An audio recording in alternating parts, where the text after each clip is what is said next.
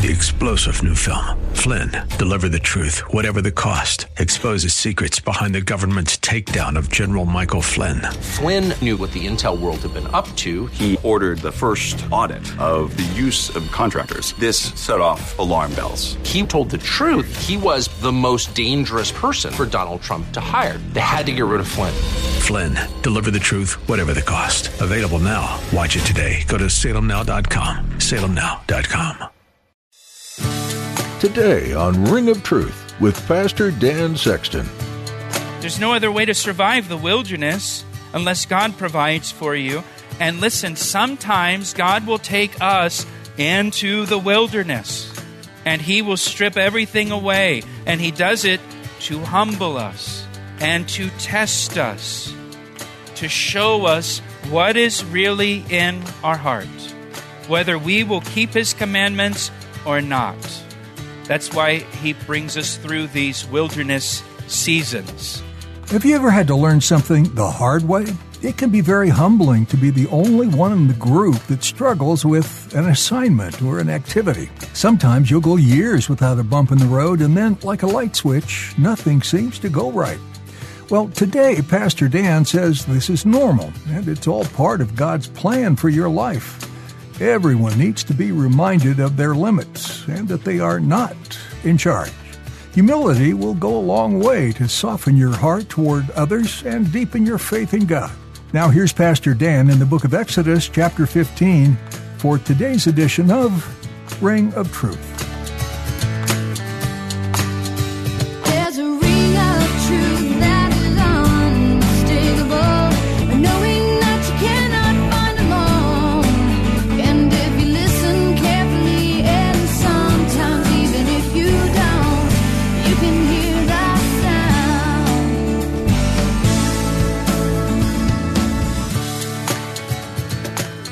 People still today, many of them still believe that they'll recognize their Messiah because he will build a temple.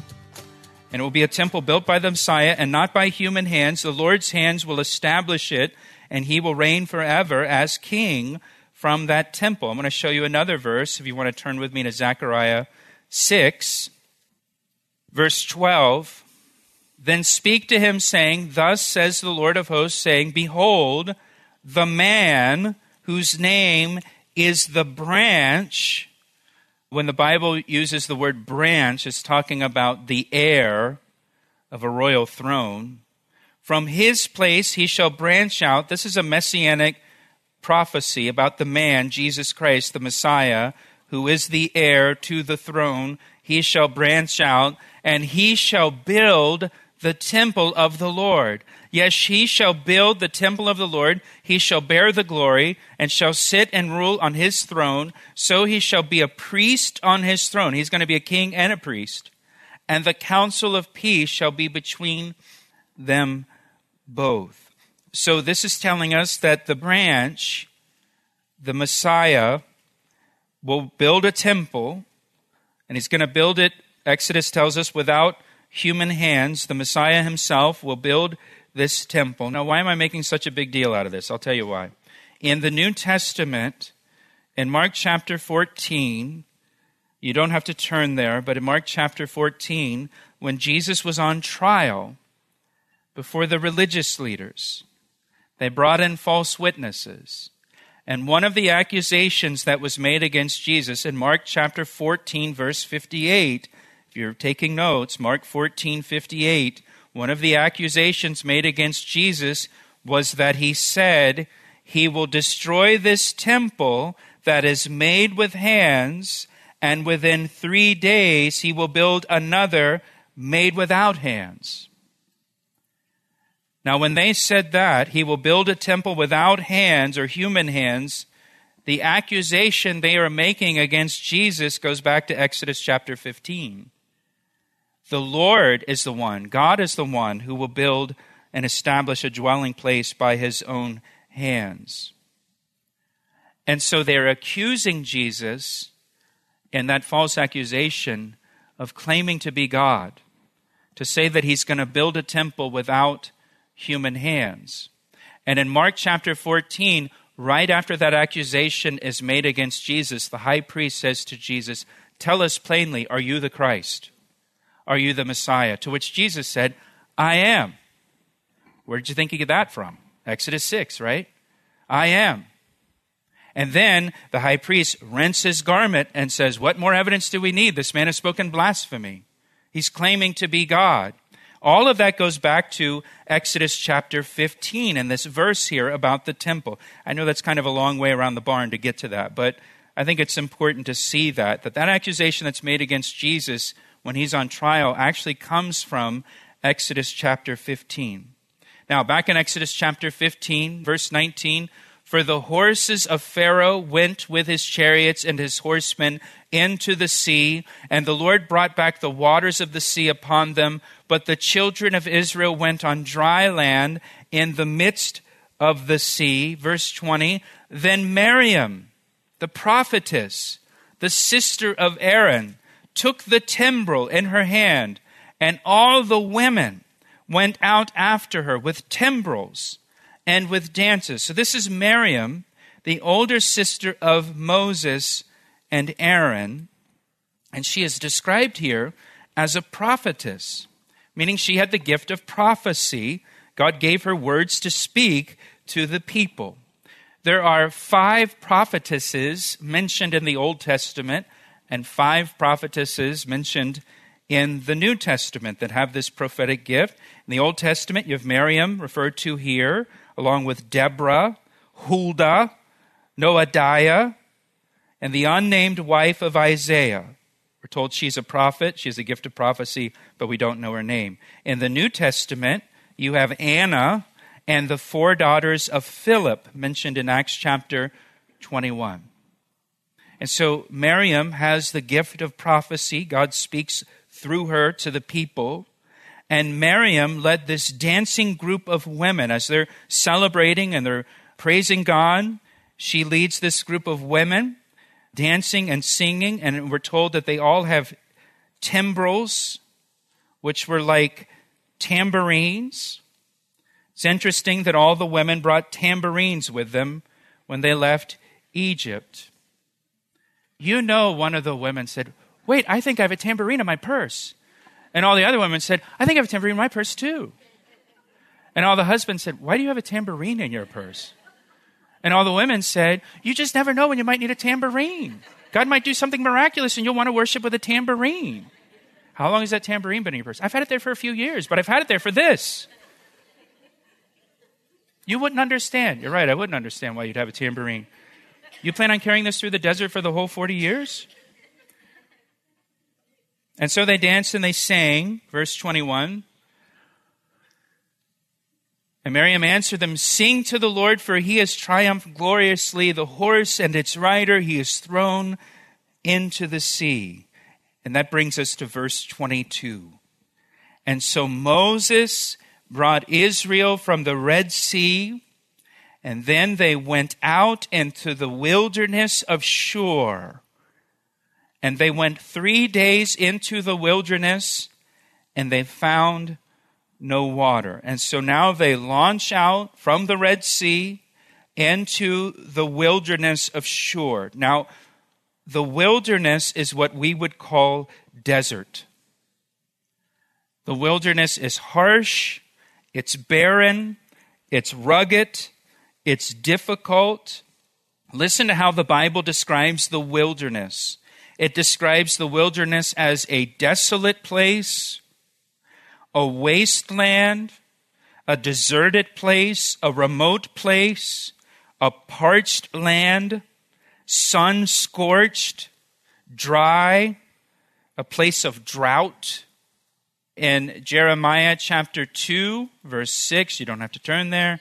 Jeremiah chapter 2, verse 6, it says of the Lord bringing them out of the land of Egypt, who led us through the wilderness, through a land of deserts and pits. The wilderness is the pits. Through a land of drought and the shadow of death. Death is always close by in the wilderness. Through a land, listen, that no one crossed and where no one dwelt. No one lived in the wilderness. No one travels through the wilderness. It's a place of drought. It's a place of deserts. It's a place of pits or ravines. In the late 1800s, George Adam Smith traveled to Israel and the surrounding countries, and he wrote a book about his travels through the Holy Land. And he said about the wilderness, quote, You may travel for hours and feel as solitary as a ship at sea without a sail in sight. The wilderness lacks everything. It lacks everything necessary to sustain human life. There's no food, there's very little water. Egypt had everything. Plenty of water in Egypt. You got the Nile River. You never run out of water. You never worried about water in Egypt. Egypt had everything. The wilderness has nothing. In the wilderness, everything is stripped away. And please note, give me your attention, please note this. After delivering Israel from Egypt, God took them out into the wilderness. The wilderness is God's plan. God's plan, right? If you were writing this, I were writing this, let's just hang out here on the beach next to the Red Sea for a couple more days and we'll go straight to the promised land and we'll get some of that milk and honey. God's plan is let's go out into the wilderness where everything is stripped away, where it's hard just to survive, where you're living in the shadow of death all the time. Now, why the wilderness? Well, turn with me to Deuteronomy chapter 8. We've looked at this before, but it's worth looking at again. Deuteronomy chapter 8. Verse 1, the Lord says, Every commandment which I command you, this is at the end of the 40 years, right before they enter the promised land. Every commandment which I command you today, you must be careful to observe, that you may live and multiply and go in and possess the land of which the Lord swore to your fathers. And you shall remember, verse 2, that the Lord your God led you all the way these 40 years in the wilderness. Why? To humble you and test you and to know what was in your heart, whether you would keep his commandments or not. And so he humbled you and he allowed you to hunger and he fed you with manna, which you did not know, nor did your fathers know, that he might make you know that man shall not live by bread alone, but man lives by every word that proceeds from the mouth of the Lord.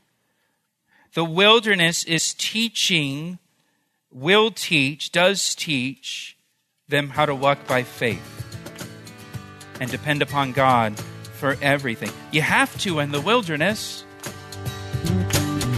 We'll return to Pastor Dan's message in just a moment. First, Pastor Dan would like to tell you about the new Calvary Chapel Ellicott City app. We recently launched an app for our church and we're really excited about it. It's designed to keep you connected to our radio ministry, Ring of Truth as well as to our church, Calvary Chapel. And get this, we have over 1,200 sermons on the app. The app is super convenient, it's easy to use, and allows you to listen to Bible studies anytime, anywhere. So download the app right now, search for Calvary Chapel Ellicott City in your app store, or just follow the links on our website at calvaryec.com. What a great way to stay connected to Scripture. Now, back to today's message on Ring of Truth. There's no other way to survive the wilderness unless God provides for you. And listen, sometimes God will take us into the wilderness and He will strip everything away. And He does it to humble us and to test us, to show us what is really in our heart whether we will keep his commandments or not. That's why he brings us through these wilderness seasons in life. I love what David Guzik says in his commentary.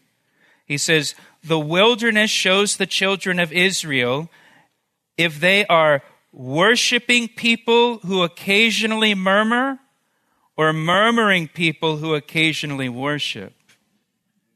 Worshiping people who occasionally murmur or murmuring people who occasionally worship. Their true nature is revealed in the wilderness. And so too with us. The wilderness times, they show us if we are worshiping people who occasionally murmur or murmuring people who occasionally worship. The wilderness shows us what's really in our heart, who we really are. And so, verse 22, going back to chapter 15, verse 22. And so Moses brought Israel from the Red Sea. Then they went out into the wilderness. No one goes into the wilderness. You don't travel through the wilderness. No one lives in the wilderness. And they went three days into the wilderness and they found no water. Three days they're out of water. That's the wilderness. And there's no water to be found. They run out of water and they're thirsty. And he's got two million people and livestock and children and elderly people. And they're out of water. Now, when they came to Marah, verse 23, they could not drink the waters of Marah, for they were bitter. Therefore, the name of it was called Marah. So the people, they're out there in the desert, they're out there in the wilderness, they run out of water, they're thirsty. They came upon a spring of some kind in the desert. You can imagine their joy when finding this spring of water. You can picture them running up to the spring and plunging into the water, thinking it will provide them refreshment and satisfaction and quench their thirst, only to discover the water is bitter. The name Marah means bitter. And, and please note, these are redeemed people. These are people that are redeemed. These are people that are saved. These are people that are following God. And God's way includes a stop at Marah. God's way includes a stop at Marah. God's way includes a place of bitterness. Marah is part of the normal Christian life. We come to places in life that are a bitter experience for us, that leave a bitter taste in our mouth. We all go through disappointments. We all go through frustrations. We all go through setbacks and heartaches and heartbreaks and maybe we thought that this would refresh us, that this would satisfy us, that we would enjoy this, that this would fulfill us, but it turns out to be bitter. We come to Marah. You can't bypass Marah. You can't go around Marah. You can't detour Marah. You can't skip over it. You have to stop there. This is God's plan. God planned to bring them to Marah. There's a purpose in it. And the people, verse 24, complained against Moses, saying, What shall we drink? And so Moses cried out to the Lord, and the Lord showed him a tree. And when he cast the tree into the waters, the waters were made sweet. And there he made a statute and an ordinance for them, and there God tested them. By the way, he's going to test them several times, as we're going to see in the wilderness. And spoiler alert, they're going to fail every test. Now, Jesus in the New Testament, Matthew chapter 4, after his baptism, the Holy Spirit leads him where? Into the wilderness. Children of Israel, after their baptism at the Red Sea, God leads them into the wilderness for a series of tests. They're going to fail every test. Jesus, after his baptism, he's led into the wilderness where he's tested, he's tempted, and he prevails in every test. He's our substitute. He gets right what we get wrong. That's why he's our substitute. Here, here they complain, What will we drink? And Moses cried out to God, and God showed Moses a tree. Not that God made a tree suddenly appear. God showed Moses a tree that was already there, and Moses cast the tree into the water, and it made the water sweet. The tree speaks, of course, of the cross. Jesus hung on the tree for us. Galatians chapter 3 verse 13 Christ has redeemed us from the curse of the law having become a curse for us for it is written cursed is everyone who hangs on a tree. And part of God's plan is to bring us sometimes to Marah, a place of bitterness that leaves a bitter taste in our mouth. And when you cast the tree into that bitterness, when you cast the cross into your bitter experience, the tree will make the bitter water sweet. Do you know what I mean? Do you know what I'm saying? Have you learned that? Yes, things can be terrible. Yes, things can be disappointing. Yes, we might come to places in life where we thought this is going to refresh me, this is going to satisfy me, this is going to fulfill me, and it's not what we thought it would be. It leaves a bad taste in our mouth. But you know what? Jesus hung on a tree for me.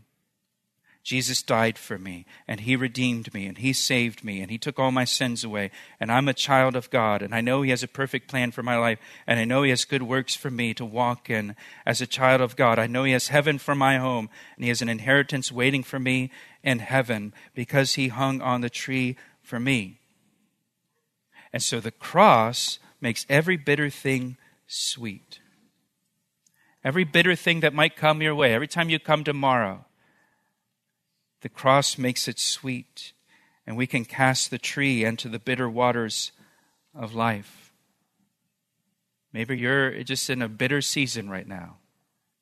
The cross will make it sweet. The cross will make it sweet.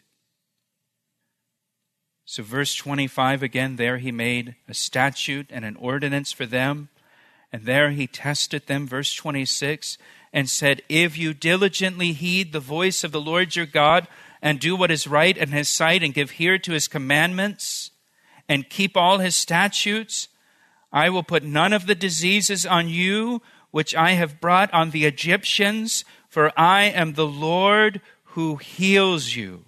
Jehovah Rapha, the Lord who heals. This is why, by the way, this is one of the reasons why when Jesus came, he started performing so many miracles and healing so many people. He was showing he's the Lord who heals. He's the God of Exodus chapter 15, Jehovah Rapha, the Lord who heals you. And then they came, verse 27, to Elim, where there were 12 wells of water and 70 palm trees.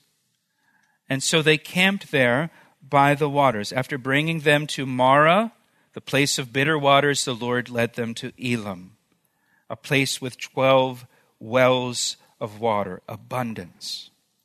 Which, by the way, it's still there today in Saudi Arabia. There's still 12 wells there. The locals still use the well. I was reading something today. Somebody that visited there in the last couple years counted 100 palm trees now. So it's not 70 palm trees, it's 100 palm trees now, but there's still 12 wells there used by the locals.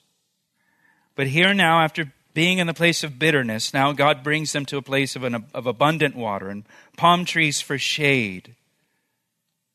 Jesus said, If anyone thirsts, let him come to me and drink. And out of his heart will flow rivers of living water. And here, as we go through the wilderness, we go through the difficult times, it creates in us a thirst. And that thirst is satisfied by Jesus Christ, the living water that comes from Him. And so, Lord, we thank you for this chapter. We thank you for the way that you lead us and guide us and provide us with all that we need, with all of the things that we are challenged by, Lord. Lord, I pray for anybody that's here and maybe they just find themselves in a wilderness time, in a dry season in life, or maybe they find themselves, Lord, at Marah, just a place of bitterness. Lord, I pray that you would minister to them, Lord. Lord, I pray that you would give them living water by your Spirit. And we pray these things in Jesus' name. Amen. He asked me how I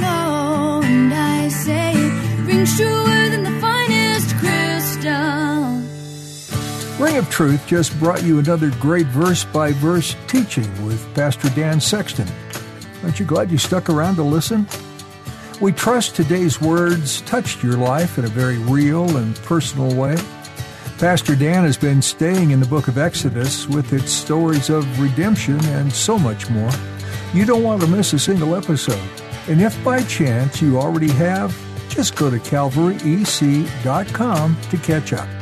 While you're there, check out our app to get other messages. Follow us on Facebook and iTunes too. If you don't know that much about us or what we believe, make sure to visit the About tab. It will fill you in on what we're all about here. Are you in the Maryland area? Come visit us either Sunday morning or Thursday evening. Times can be found at calvaryec.com, so make sure to go there now. Meeting you face to face would be such a privilege. Our time with you has come to an end today, and so for now we say goodbye.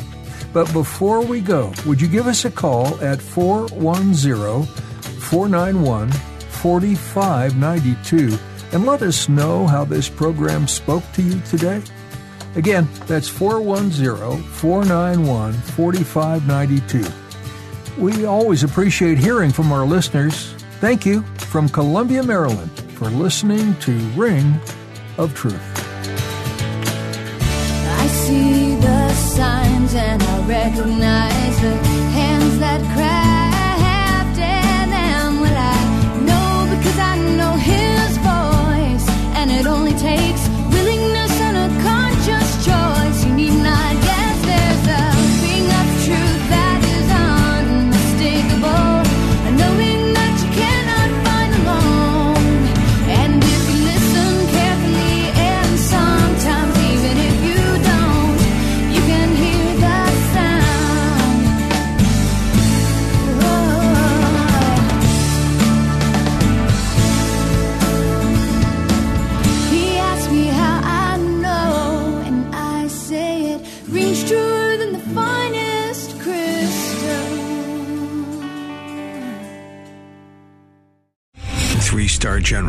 J. Flynn, head of the Pentagon Intelligence Agency, knew all the government's dirty secrets. He was one of the most respected generals in the military. Flynn knew what the intel world had been up to. He understood its funding. He ordered the first audit of the use of contractors. This set off alarm bells.